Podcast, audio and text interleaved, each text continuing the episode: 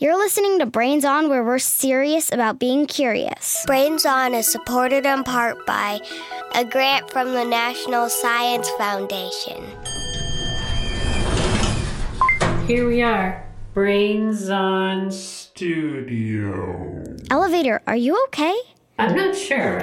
Uh oh. Oh man, I was worried this thing would be glitchy after Sanden used it underwater to search for lost treasure.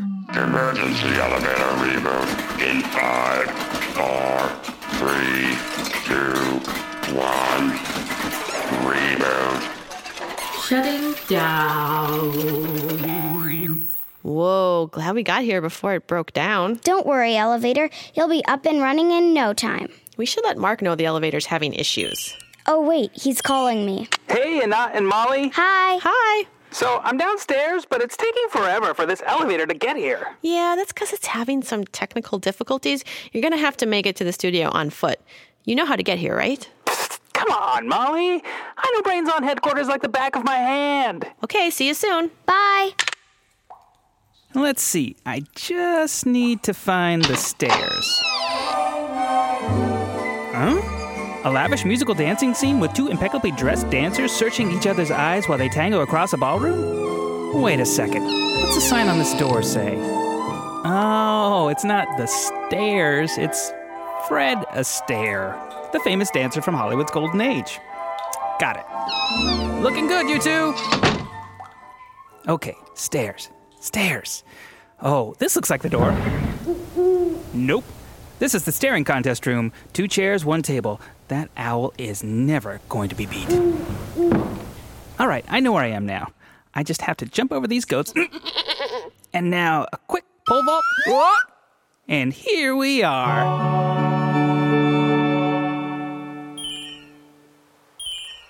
Hello? Okay, I've got good news and bad news. Let's hear the bad news first. Well, I tried to find the stairs and got a tad lost, so I'm gonna be a little late. And the good? The Brains on Taco Farm legend is true. I think I just found it. Great. So when you do arrive, you're going to have tacos, right? I'm on it. You can count on me. Okay, Anat and I are just going to get started, okay? See you soon. Hopefully. You're listening to Brains On from American Public Media. I'm Molly Bloom, and my co host for this episode is Anat from Minneapolis. Hi, Anat. Hi. Anat, how do you generally get around? Do you ever use maps? Yeah, but usually, like, my mom just asks me to use her phone, like, on Google Maps. Yes, things like Google Maps and GPS make it so that we don't really have to think too hard about where we're going. But even so, compasses and cardinal directions are still really important. Today's episode was inspired by this question from Nathan. My question is How are cardinal directions made? So, Anat, do you know what cardinal directions are? Yeah. What are they? They're like northeast, southwest. Exactly. So those directions are used to talk about the way you're facing or the location of something like we just talked about. Like my car is driving west, my house is north of the river. But thanks to tools like our phones and GPS navigation, most of us don't need to think much about directions. But before GPS and even compasses, which we'll talk about more in a bit, this idea of north, south, east, and west was based on nature and what people observed in the world around them. Anat, what things in the natural world can you see as being helpful for people trying to find their way around? Like the stars and the sun. Exactly. So the stars move in a predictable way through the night sky, and during the day, another star we just talked about, the sun, also moves across the sky. It always rises in the east and sets in the west, and there are also the winds. So there are 12 traditional winds that were commonly used for navigational um, purposes. That's Darin Hayton, a historian of science from Haverford University. And he says these 12 traditional winds align with the way that the compass is divided into north, north northeast, northeast, east, southeast, south southeast, and so on. It has a pretty name too. It's called the wind rose. It's called a rose because those arrows shooting out from the center and pointing all the different directions kind of look like a flower. So, Anat, when you look at a map, which direction is up? Like, which direction is at the top of the map? North. Exactly. North is up. And that's the way we think of the shape of countries, like the shape of the United States that you're picturing in your head right now, or Italy, or your state. That drawing has north at the top. But it's not like that's how you have to look at the world.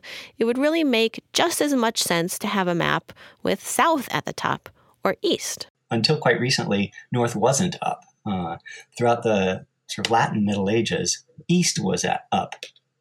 Uh, and so world maps were oriented 90 degrees from what we're comfortable with. Prior to that, uh, if we go into the sort of Islamic Middle Ages, uh, they tended to orient their maps with south at the top. It's not until the 15th century that we begin to get with some regularity north at the top of maps. So, where did this switch come from? We've talked about the printing press in a few different episodes, and that's because its invention in the 15th century was really important for spreading ideas around the world.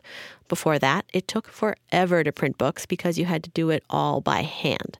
But the printing press allowed lots of copies of books, books containing new ideas, to be passed around.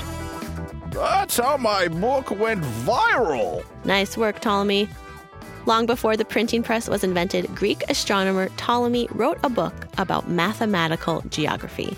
And even though it had been written over 1,000 years ago, the ideas in it became all the rage with geographers in the 15th century.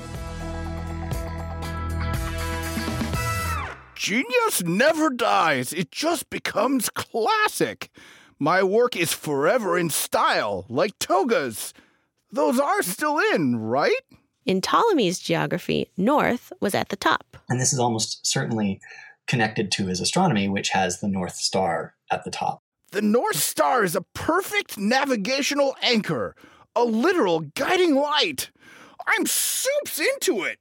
The cool thing about the North Star is that, unlike other stars, it doesn't seem to move. It's fixed in the sky over the North Pole. That's because it's in line with the Earth's axis. That's the spot the Earth spins around. So the star stays in pretty much the same spot in the night sky, while other stars appear to make bigger arcs throughout the night. Navigators could simply find that star and know which way was north. And it's also around this time that the compass starts to be used as a navigational tool. Anat, have you ever used a compass before? Yeah. Where does the needle on a compass point? North. Exactly. And that's another reason that more maps had north at the top. Compasses started to be used for navigation in China almost 1,000 years ago, and they spread around the world over the next 500 years. And they're still used today. And judging by your questions, a lot of you are using them too. Hello, my name is JoJo. I'm from Durham, North Carolina, and I am nine years old. My questions are what's inside a magnet that attracts it to other things? How do compasses work? And why is the red arrow of a compass attracted to the North Pole? Why does a compass needle point north? How does a compass work? Hi, my question is what makes the needle of a compass move? Thank you for answering. To help us answer these questions, we've called up Sonia Tikoo. She studies planetary magnetism at Rutgers University. Hi, Sonia. Hi. So, I have this question like, when you use a compass, the needle always points north. So, like, did someone put like a huge magnet up there that, like, the needles are attracted to? The needle inside the compass is itself like a little magnet, and it has a north pole and a south pole. And you probably learned about magnets in class, and you know that two magnets can be attracted to each other, where the north pole of one magnet is attracted to the south pole of the other magnet. So opposites attract. Oh. Basically, the north pole of the compass needle is attracted to the south pole of the Earth's magnetic field. So the Earth is actually kind of a big magnet. You just can't see the force because it's invisible. Okay. So does Earth have a magnetic field, kind of? Yeah, not just kind of. It has. I mean, it's not as strong as like a refrigerator magnet mm-hmm. that you might have, but it's a pretty big magnetic field and it covers the entire planet. It's just invisible, so we can't see it. Is it like Earth's core that has the magnetic field? That is correct. Yeah. Earth's magnetic field comes from its core. Right now, where we're sitting, you're standing or sitting on the Earth's crust, okay? And Yeah. underneath the crust is the mantle of the Earth, and underneath the mantle is the core. And do you know what the core is made out of? I don't know. Yeah, it's actually made out of m- liquid molten metal. It's metal that's so hot that's Whoa. melted into a liquid. And that metal, it moves around like a lava lamp. Have you seen a lava lamp before? Yeah. What happens is that hot metal rises from the bottom of the core and then it goes all the way up to the top of the core where it cools down. And so then once it's cold, it sinks back down to the bottom. So basically, the metal is constantly moving, and it's the motion of this metal that generates the magnetic field. Got it. Another question I have is what happens if you use a compass at the North Pole? Will the needle go crazy? Yeah, the needle will go totally crazy because when you're standing at the North Pole, the direction of the Earth's magnetic field is down towards your feet. And it, likewise, if you were at the South Pole, it would want to point up. That's weird. mm-hmm. Can you tell us how that the Earth being a giant magnet makes these like two poles? Yeah, so with magnetic fields, you can never have just like a single point. It always has to have a polarity, it has to have a north and a south. What organizes the Earth's magnetic field into the structure that it has with the North Pole and the South Pole is the rotation of the Earth. So the rotation of the Earth helps the fluid, the liquid metal in the core, it helps it spin around in such a way that you generate a field that is just kind of straight up and down, north south. So there's this magnetic pole at the top of the earth on its axis that mm-hmm. the arrow the arrow on the compass points to, but why don't like our refrigerator magnets go flying north all the time? Your refrigerator magnet is like a hundred times stronger than the strength of the Earth's magnetic field that we're sitting in right now. The magnet is more attracted to the refrigerator because that's, you know, something that's much closer and it all has to do with the differences in strengths. So then how does the compass work? How does it point north? Well, the compass is balanced on a pin in the center. And whenever you use the compass, you tend to keep it away from other things that are magnetic that could attract it. So, actually, if you were to take the compass and put it near something else that's magnetic, the compass would point to that instead of towards north. Oh, so that's how compasses can lie. Yeah, compasses can totally lie. What is a compass made out of? It's made out of a mineral called magnetite. So, magnetite is a mineral that's made out of iron and oxygen. The iron is what helps make it magnetic. And where exactly is the North Pole? The North Magnetic Pole or the North Geographic Pole? Because they're actually not quite the same. Hmm. Where is the North Magnetic Pole?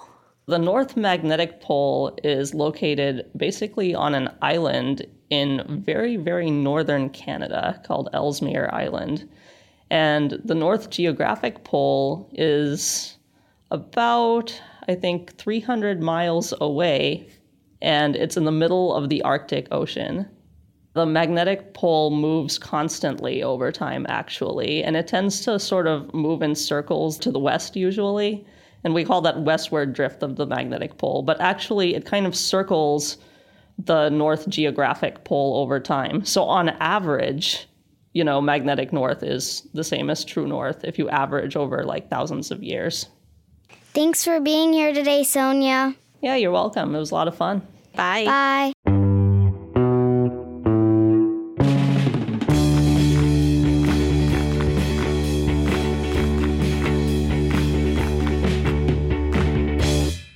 I'm getting a little hungry. I, I mean, worried that Mark's still not here. Yeah, I hope he's okay.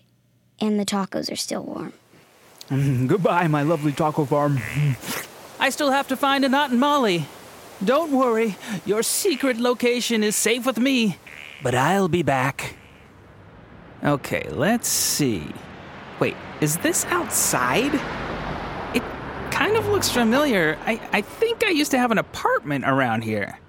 Oh, yep. There's the Sherbert Shack, which means the two left foot store. I knew it. Pro tip they do not like you dancing in there. Now, I remember when I used to walk home, the sun would set over the shoe store. So that should be west. And since it's on my left side, I'm walking north, which means the studio should be just over this hill. Oh, I can see it! I can see it! Huh. I never noticed that it kind of looks like a banana from this angle. Brains on. Before we navigate our way through the rest of this episode, it's time for a wee detour to Mystery Sound Town. You ready, Anat? Yeah. All right, here it is.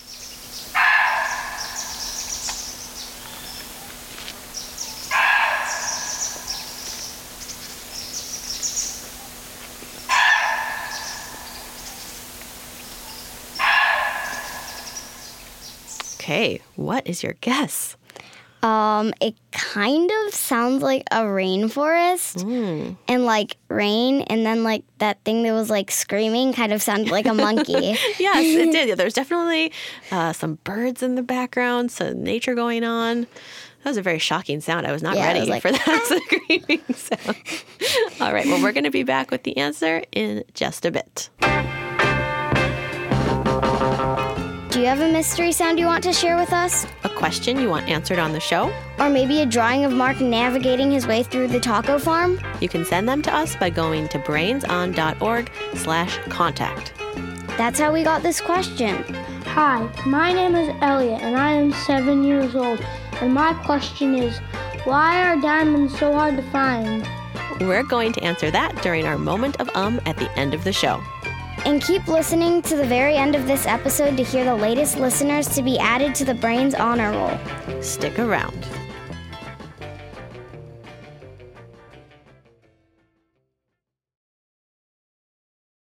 You're listening to Brains On from American Public Media. I'm Anat. And I'm Molly. We've heard about how compasses work and how north became synonymous with up. But long before these developments came to pass, Polynesian voyagers traveled thousands of miles across the Pacific Ocean with no other navigational tools except their senses. Lehua Kamalu is the voyaging director of the Polynesian Voyaging Society, and she navigates canoes many thousands of miles using these traditional techniques. And when you don't have a compass, you have to notice patterns in nature. And if you study those patterns well enough, you come to have a library in your own mind of where the stars move, where the sun and the celestial bodies and planets move through the sky, um, and all about the wind, waves on the water, as well as a lot about the nature of birds and seabirds that can help you find islands in the middle of the ocean. Since Polynesia and these Pacific islands are very tiny little islands in the middle of very large, large sections of ocean. A lot of the navigation is very specifically designed to work in the technique of trying to isolate and locate a little island in between a lot of water.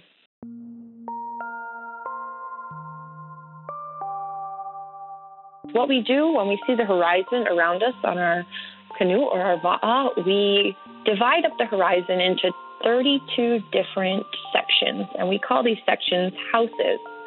And you can think of a star as leaving its house when it rises and going back into it when it sets.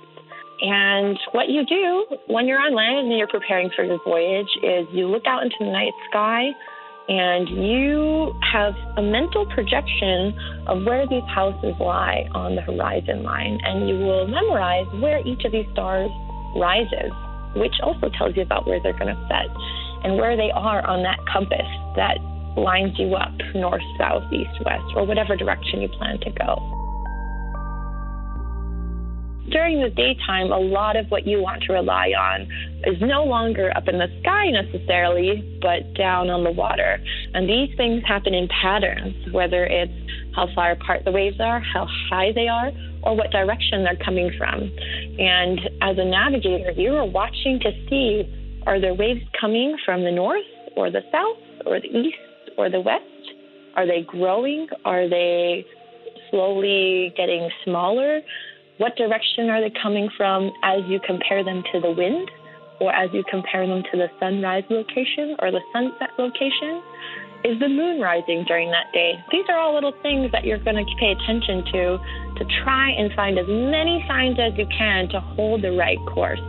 So you'll never rely just on one sign. And as the navigator, you stay awake lots of hours, sometimes all day, sometimes 20 hours, 22 hours a day, constantly paying attention to these things because all of this has to live in your mind and give you a picture of where you are and where the weather, the waves, and stars are guiding you.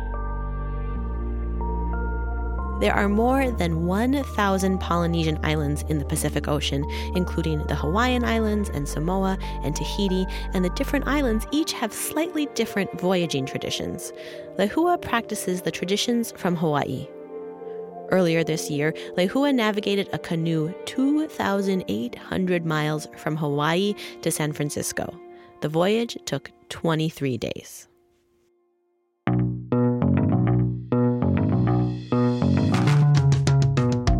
Before we get back to talking navigation, I want to make a pit stop to introduce a special guest, Joy Dolo. Hello. Hi. Joy Dolo is the host of our brand new kids' history show, Forever Ago. Yep. Every episode, we explore the history of one cool thing. Like compasses? Exactly like that. But we'll have to save that for season two.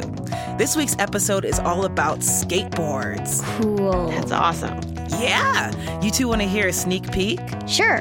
Okay, here we go. Homemade skateboards were getting so popular that companies took notice.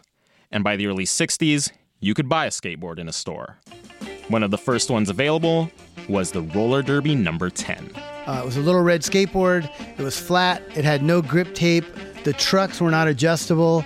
The wheels were made out of metal, and it really wasn't very practical at all. And a lot of people got hurt using them. But some kids got really good and did acrobatics on them. Some of them got so good that they could do a handstand on one of these skinny, two foot long boards while it was rolling. That's crazy. Whoa. I cannot wait to hear the rest of this episode. Me neither. Well, you don't have to wait too long. Forever Ago episodes come out every Thursday. And if you haven't already, you should go check out our first two episodes. They're about cameras and video games. You can find Forever Ago on Apple Podcast or wherever you listen. Rate, review, and subscribe. All right, see you later. Bye. Bye. We've talked all about the clever ways we humans navigate the world, but we've got nothing on the animal kingdom. That's right. Birds, turtles, butterflies, bats, they make epic journeys without compasses. Like monarch butterflies. They travel from all over the US and Canada to meet up on just a few mountaintops in Mexico. Or the bar tailed godwit, the bird with the record for the longest nonstop migration ever, over 7,000 miles without stopping. Or humpback whales. They navigate from Alaska to Hawaii with ease. Scientists are still trying to figure out how these creatures do it. Some think they may have a built in sense of direction, kind of like a biological compass. It lets them know north and south by instinct. Other researchers think animals might get cues from sunlight or even the stars. Whatever they use, it's working. And with all that travel, I bet these beasts know the best roadside pit stops. Welcome to Crosstrack Cafe, home of the Mighty Migration Combo Meal. Hi, I have a reservation under Caribou, the porcupine caribou herd. Ah, yes. Here it is. How many in your party? Oh, let's see. Uh, one, two, three, four. Uh, 218,000. Great. Let me just clear a table and we'll seat you shortly. Thanks. Hey, pal. Oh, hey, I didn't see you down there. Cool wings. Oh, thanks. One nice thing about being a monarch is everyone notices the wings, which is great because they never notice my embarrassing ankle tattoo. oh, now I see it. It's a drawing of a human that says peace. Yeah, got it on spring break. You're only a caterpillar once, you know. Not really, but sure. Where are you headed? Oh, just doing our yearly road trip through Canada to our timeshare by beautiful Beaufort Sea. I've never heard of it. Oh, it's wild. It's the Daytona Beach of northern Alaska, if you know what I mean. Going there is sort of a porcupine caribou family tradition. It's a 1,500 mile trek, but so worth it. Nice. I'm on the open road myself, about to bust out of here and wing it to Mexico. Sweet. you've been there before? Never. But every other monarch I know goes there, like millions of us. So I figure it must be pretty nice. I'm stopping here to fill up on milkweed because it's 3,000 miles to the mountains of central Mexico. Wow. Yeah. I probably won't even make it back, but my kids, or maybe my grandkids, will.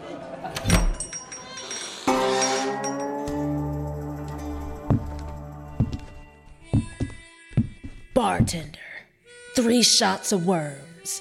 Pronto. Who's that? That's the bar tailed godwit, the ultimate migrator. I've heard it flies 7,000 miles every year from Alaska to New Zealand, non stop. It just keeps flying for like nine days over nothing but open water. I think it goes a little stir crazy on the trip. Who said that? Uh, uh, it's you. My imaginary best friend Trish, the flying elephant that keeps me company on my migration. Sure, Trish, you can eat all the peanuts at the bar. Bartender, get this polka dotted elephant some peanuts. Pronto. Uh, hello? Welcome to Crosstrack Cafe. Whoa, whoa. Are you a human? Yeah. Are, you a talking snake? Yeah. Um, can I help you? Yeah, um wow, this place is like a zoo. Um look, I'm lost. I'm trying to get to City Hall. Do you know Two blocks north, take a left. It's a big building facing south. Uh, thanks. Um bye? I guess.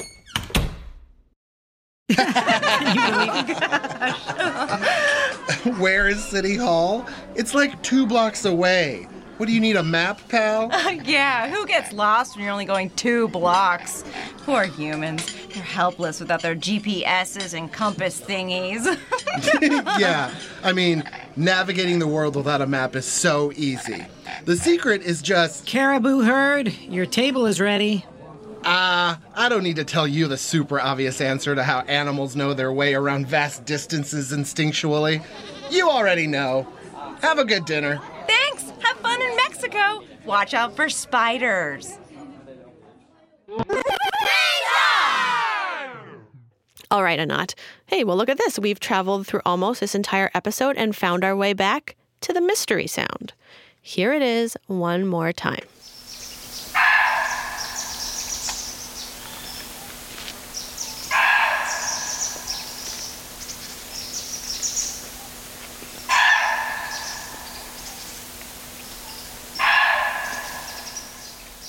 Okay, so any new guesses after hearing it again? Well, like, I'm still stuck with rainforest, except the sound that I think is supposed to be like rain, it sounds kind of glitchy, like. Oh, that's an interesting Yeah. observation. I don't like know. that. So, what do you think that like screeching sound is? Last time we said it was a monkey. Do you think? Yeah, I don't know. I think it's some sort of creature that yells a lot. Some very angry creature. Well, here is the answer. That was a muntjac deer giving an alarm call. Whoa. Yeah. That's natural navigator Tristan Gooley. He spends most of his days building mental maps out of observations he finds in the environments all over the world.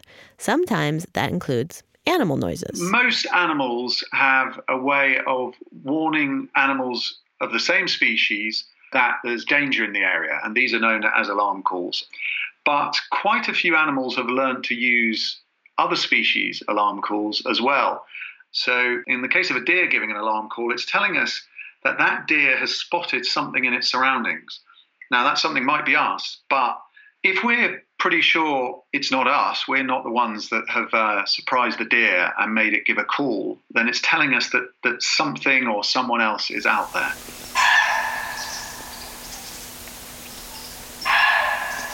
There is a whole map available from sound. So Part of um, being a natural navigator is making use of things that most people don't tune into, and the wind is uh, really, really important there. Everybody knows that the wind, when it hits trees, we, we hear a rustling sound in the leaves, but we hear different things depending where we are. You'll hear different things in the middle of a wood, or if you're standing in an open country. But as you get towards the edge of a wood, the sound changes. Following the path of the sun is one way to navigate, but Tristan uses it in another way. What's more interesting for most of my work is the way the sun leaves footprints on the landscape. So it shapes everything around us. It shapes trees. Trees are bigger on their southern side in the northern hemisphere. And it even shapes the branches and even the leaves. The leaves on the south side of trees are smaller because of the sun. We've talked quite a bit about navigating uninhabited places like the ocean or the forest, but there are clues in urban environments too. The best thing to do is, is try and understand the story of why a town or a city is where it is.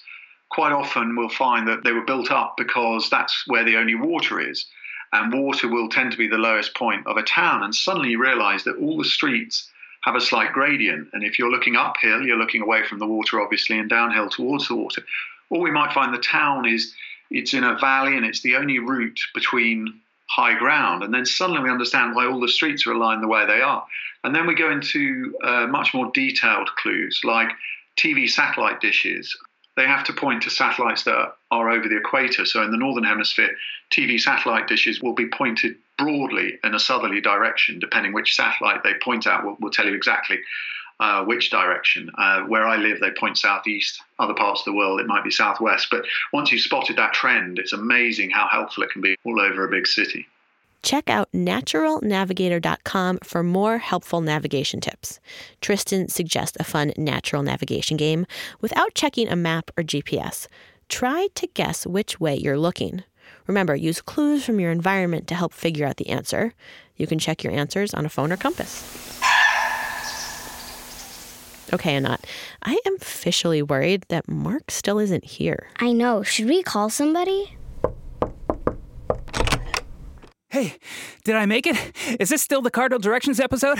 What happened to you? Well, well, there was this taco farm, then I found my old apartment, and then the sherbet shack, and, and did you know from the southeast our studio looks like a banana? Uh, anyway, here are your tacos. Oh, thank you, Mark. Yum. Did I miss the taping? Almost all of it, but you're in time to hear the Cardinal Direction song. You mean the one by Kanika Cook? Yeah. Oh, that song is so good. It's like the oh, it's like the hot sauce to my taco. Hit it.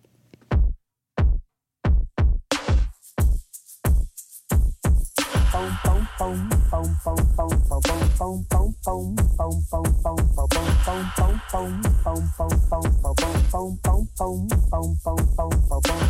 you don't know which way to go to get in the right direction, get yourself a compass rose or a map as your selection. North and south, north and south, east and west, east and west. Your cardinal direction, cardinal direction for your quest.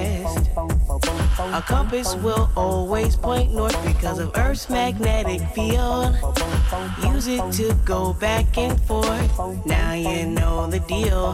North and south, north and south, east and west, east and west. Your cardinal direction, cardinal direction for your quest. Early maps were first drawn in Babylon and Greece, influencing ways today we navigate with ease. North and south, north and south, east and west, east and west. You Your cardinal direction, cardinal direction for your quest. If you are looking at a map, confused by all the symbols, there's a legend in the corner, making it very simple. North and south, north and south, east and west, east and west. Your cardinal direction, cardinal direction for your quest. North, south, south, south, south,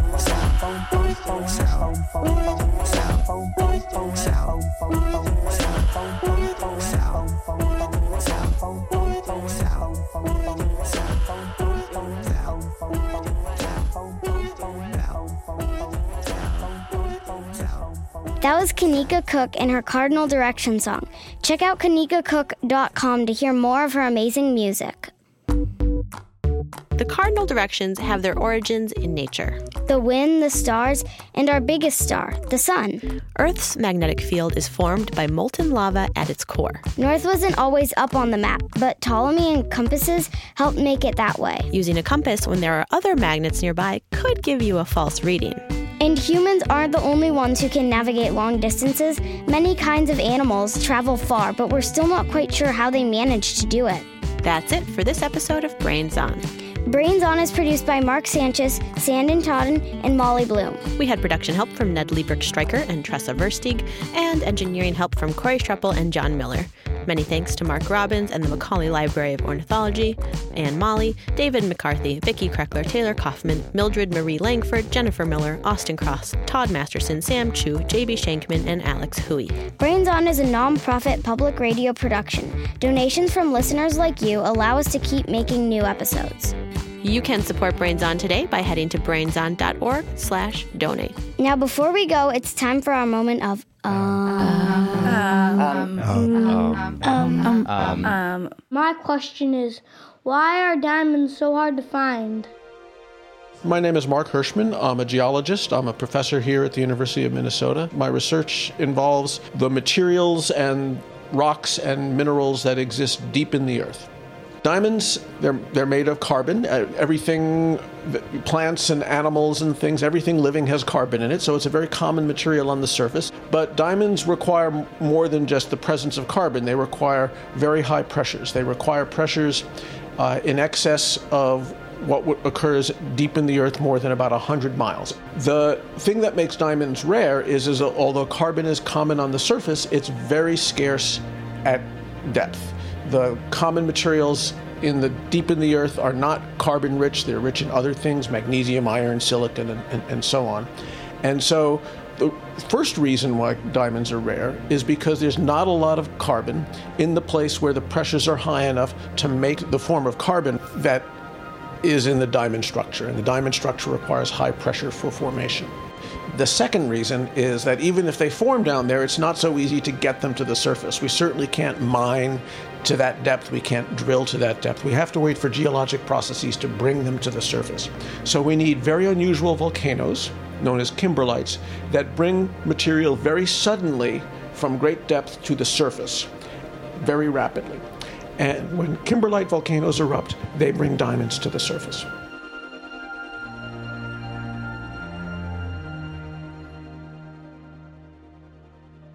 These names are shining bright. It's time for the Brains Honor Roll. This is the way that we thank the amazing listeners who send us their ideas, questions, mystery sounds, and drawings. They keep us going. Senna from Santa Fe, New Mexico, Dane from Fresno, California, Oliver from Westfield, New Jersey, Liam, Emmy, and Tristan from Oregon, Wisconsin, Isaac and Isabel from Pismo Beach, California, Amina from Atlanta, Yashesvi from Las Vegas, Benjamin from Washington, D.C., Declan and Soren from Newmarket, New Hampshire, Shravya from Irvine, California, Thomas from Richland, Washington, Noah from Briarcliff Manor, New York, Samyak and Naya from Sammamish, Washington, Mason from Grosse Pointe Woods, Michigan, Peter and Julia from Ventura, California, Julian from Amsterdam, Cassia from New York City, Addie from Toronto, Emma from Brooklyn, Gianna from Santa Clarita, California, Andrew Hyatt, Susan and William from Lakeland, Florida, Chloe from Leysin, Switzerland, Noah and Abel from Clinton, Massachusetts, Carter from Urbandale, Iowa, Edie from Vermont, Julia from Windsor, Wisconsin, Ada from Augusta, Georgia, Ethan from Lynnwood, Washington, Ezra from Perth, Australia, Avery and Sam from Winnipeg, Tyler, Devin, Riley, and Nora from Neenah, Wisconsin, Jolie, Anna, Ruby, and Zoe from El Dorado Hills, California, Nathan from Sunnyvale, California, Thomas from Prince Edward Island, Canada, Alita from Portland, Oregon, Jaya, Mikey, and Sky from Fort Collins, Colorado, Natalie, Caden, and Jack from Portland, Oregon, Ethan and Ruby from Lynnwood, Washington, David from Denver, and Thomas from Mountain View, California.